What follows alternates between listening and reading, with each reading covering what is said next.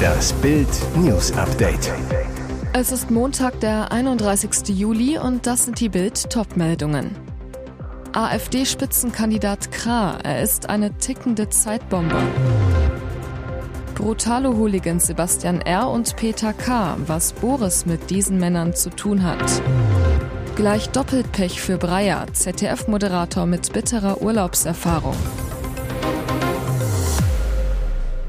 AfD-Spitzenkandidat Krah, er ist eine tickende Zeitbombe. Schon am Freitag das erste Foto vom AfD-Parteitag in Magdeburg. Er, Maximilian Krah aus Dresden mit den Parteichefs Alice Weidel und Tino Chrupalla. Er in ihrer Mitte. Er hat sich da reingeschlichen. Dann am Samstag, er wird Spitzenkandidat für die Europawahl. Krah ist Björn Höckes Mann für Europa und auch der AfD. In der rechtsextremen ID-Fraktion im Europaparlament, der auch die AfD-Abgeordneten angehören, hat Krah Dauerärger. Es geht um Eitelkeiten, Lügen und Konkurrenten. Krah zu mögen sei ein Knochenjob, spottet einer aus dem Gegnerlager. Trotzdem wird er nun auch noch mit der Europaspitzenkandidatur belohnt. AfD-Logik bizarr, weil man keinen besseren gefunden hat. Kaum jemand in der Partei glaubt, dass bis zur Europawahl nichts mehr über Krah ans Licht kommt. Der Mann? Unberechenbar. Seine Kandidatur? Eine tickende Zeitbombe, so ein Parteikollege zu BILD. Mehr über Spitzenkandidat Krah und den Parteitag der AfD lesen Sie auf bild.de. Gehen auch zusammen ein Bier trinken. Grüne aus Ricarda Langs Wahlkreis stimmten mit AfD. Unangenehmer Moment für Grünen-Chefin Ricarda Lang. Im ARD-Sommerinterview wurde sie darauf angesprochen, dass Grünen-Gemeinderäte in ihrem Wahlkreis in Backnang in Baden-Württemberg vor Monaten einem Antrag der AfD auf Zuschüsse für ein Theater zugestimmt hätten.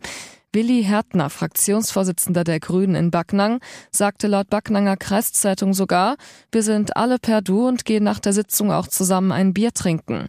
Moderator Matthias Deiß berichtet, man habe aus Langs Wahlkreis eine ganz ähnliche Position gehört, wie die Friedrich Merz hier vergangene Woche vertreten hat. Hertner habe gesagt, wenn Sachfragen anstünden, sei er nur dem Wohl der Stadt verpflichtet. Das kommt dem sehr nahe, was Friedrich Merz gesagt hat. Ricarda Lang und ich finde das falsch. Wir haben da eine ganz klare Linie als Partei. Keine Zusammenarbeit heißt keine Zusammenarbeit, auf keiner Ebene. Wenn man sowas erfährt, interveniert man natürlich als Partei. Hintergrund: Merz hatte im ZDF-Sommerinterview eine Kooperation mit der AfD in den Kommunen nicht ausgeschlossen und damit scharfe Kritik auf sich gezogen. Brutale Hooligans Sebastian R. und Peter K., was Boris mit diesen Männern zu tun hat. Im Gefängnis kann man sich seine Freunde nicht aussuchen. Im normalen Leben hätte Ex-Tennislegende Boris Becker garantiert einen Bogen um brutale Fußballhooligans und Neonazis gemacht. Während seiner gut 7 Monate in 2 Londoner Gefängnissen musste er sich mit seinen Mithäftlingen gut stellen, egal was die Männer auf dem Kerbholz hatten. In einem BBC-Interview sagte Becker über seine Zeit im Knast, es war sehr brutal, eine sehr, sehr andere Erfahrung als das, was man im Fernsehen sieht und in Geschichten hört. Er habe schnell gelernt, dass er Schutz brauche und sich mit harten Jungs umgeben müsse. Denn man kämpft jeden Tag ums Überleben. Wie BILD bereits berichtete, hatte Becker einen deutschen Beschützer. Ike J., der wegen Drogenhandels und Geldwäsche zu 24 Jahren Haft verurteilt wurde. Sein zweiter Knastkumpel war der Tamile Sugan S. aus Sri Lanka. Er war nach einer tödlichen Massenschlägerei zwischen Gangs wegen vorsätzlicher Körperverletzung zu 14 Jahren Haft verurteilt worden. Nun erfährt BILD exklusiv, es gab noch 2 Deutsche, die für mehrere Wochen Zellennachbarn von Boris Becker im Huntercombe-Knast in Oxfordshire waren.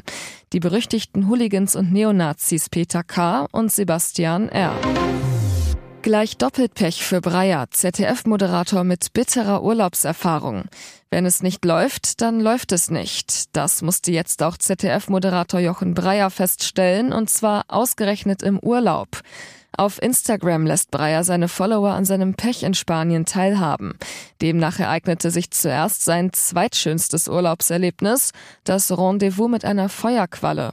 Dazu postet der 40-Jährige ein Foto seines Oberarms, auf dem deutliche rote, dicke Striemen zu sehen sind, die typisch für eine unfreiwillige Begegnung mit einer Feuerqualle sind. Laut des Sportmoderators hat sein neues Tattoo sehr gebrannt. Doch damit nicht genug. Die Urlaubsmisere für Breyer geht nämlich noch weiter. In seiner Instagram-Story zeigt er anschließend sein schönstes Urlaubserlebnis. Er hatte auf einem Parkplatz den Schlüssel seines Mietwagens im abgeschlossenen Auto liegen lassen. Nicht gut, meint Breyer dazu auch selbst. Die Lösung? Die sympathischsten Autoknacker Spaniens kommen zur Rettung. Zwei Männer, die wohl für eine Werkstatt arbeiten, schaffen es mit einem Luftkissen, einem Plastikkeil und einem Draht, schließlich den roten Wagen professionell aufzubrechen. Das sollten Kinder nicht nachmachen, mahnt zumindest Breyer. Und jetzt weitere wichtige Meldungen des Tages vom BILD Newsdesk. Der Feuerfrachter Fremantle Highway wird jetzt doch abgeschleppt. Zunächst machten Wind und giftiges Rauchgas den Einsatz für das Havariekommando zu gefährlich. Doch um 17:30 Uhr gab die niederländische Wasserbehörde Rijkswaterstaat plötzlich bekannt, der Autofrachter, der seit 4 Tagen auf der Nordsee brennt, wird zu einem provisorischen Ankerplatz nach Osten geschleppt.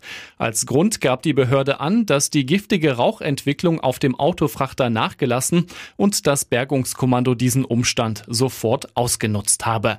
Die Fremantle Highway wird nun langsam und kontrolliert von 2 Schleppern an ihren neuen vorläufigen Standort 16 Kilometer nördlich von der niederländischen Insel Schiermonnikoog gezogen.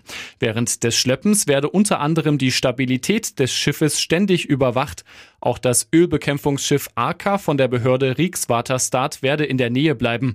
Weitere Schiffe von Rijkswaterstaat und aus Deutschland stehen auf Abruf bereit. Denn an Bord befinden sich nach Angaben der Behörden 1.600 Tonnen Schweröl und weitere 200 Tonnen Marinediesel. Falls der Frachter kentert, droht durch das Auslaufen der Flüssigkeiten eine Umweltkatastrophe im Wattenmeer. Furchteinflößende 173 Meter lang, 2 Kernreaktoren und auf einmal vor Fehmarn. Der russische Atomeisbrecher Ural, der größte und stärkste der Welt, ist am Wochenende an der deutschen Ferieninsel vorbei durch die Ostsee gefahren, begleitet von deutschen Polizeischiffen. Da kann einem schon mal mulmig werden. Was macht Putins Riesenschiff, für das 3 Meter dickes Eis keinerlei Problem darstellt, vor Deutschlands Küste?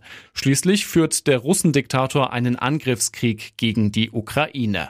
Laut Kieler Nachrichten ist das Schiff am Kara-See gestartet, einem Randmeer des Arktischen Ozeans. Ziel der Reise demnach der Marinehafen von Kronstadt in der Nähe von Sankt Petersburg. Hier soll mutmaßlich der Rumpf der Ural repariert werden. Bei der Fahrt vor der deutschen Küste überwachten ab 9:30 Uhr das Einsatzschiff Bad Bramstedt und das Küstenwachschiff Eschwege der Bundespolizei die Strecke für 10 Stunden. Ein Sprecher der Bundespolizei bestätigte BILD den Einsatz.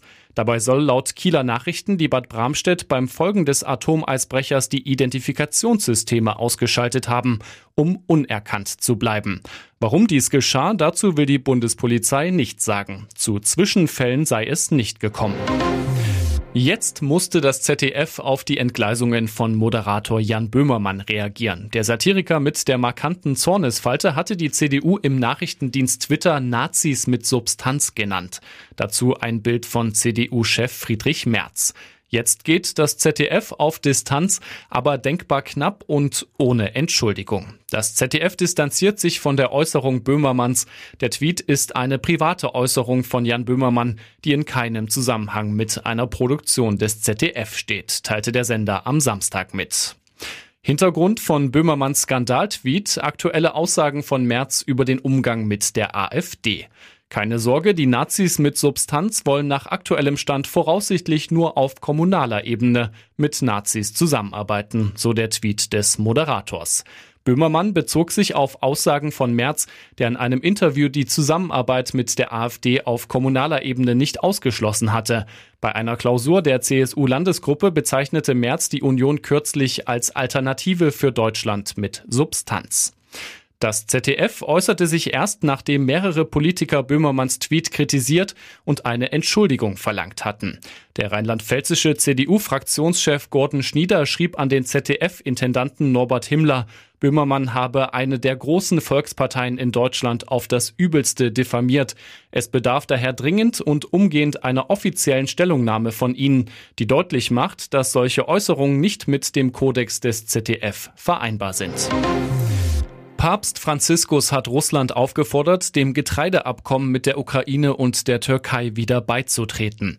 Ich appelliere an meine Brüder, die Regierenden der Russischen Föderation, dass die Schwarzmeerinitiative wiederhergestellt wird und das Getreide sicher transportiert wird, sagte das Oberhaupt der katholischen Kirche am Sonntag nach dem traditionellen Angelusgebet vor rund 11.000 Gläubigen auf dem Petersplatz in Rom.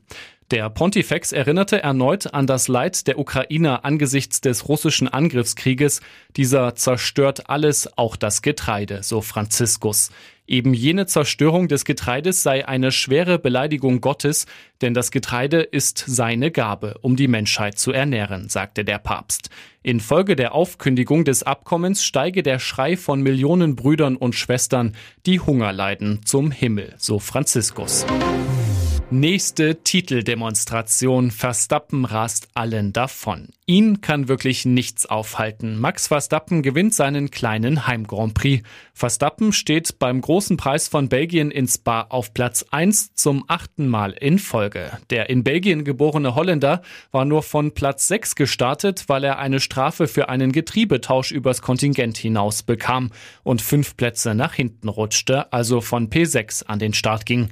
Die Pole von ihm geerbt hatte Charles Leclerc, doch der verliert die Führung direkt in der ersten Runde an Red Bull-Pilot Sergio Perez und Platz 2 in Runde 9 an den heranstürmenden Verstappen. Der Sieg des Weltmeisters spätestens ab hier nur noch Formsache. In Runde 17 ist auch der Teamkollege fällig und Verstappen führt. Perez wird Zweiter, Leclerc macht das Podium komplett. Der Deutsche Nico Hülkenberg kommt als 18. und damit als Letzter ins Ziel. Red Bull fährt Formel 1, der Rest nur Formel 2.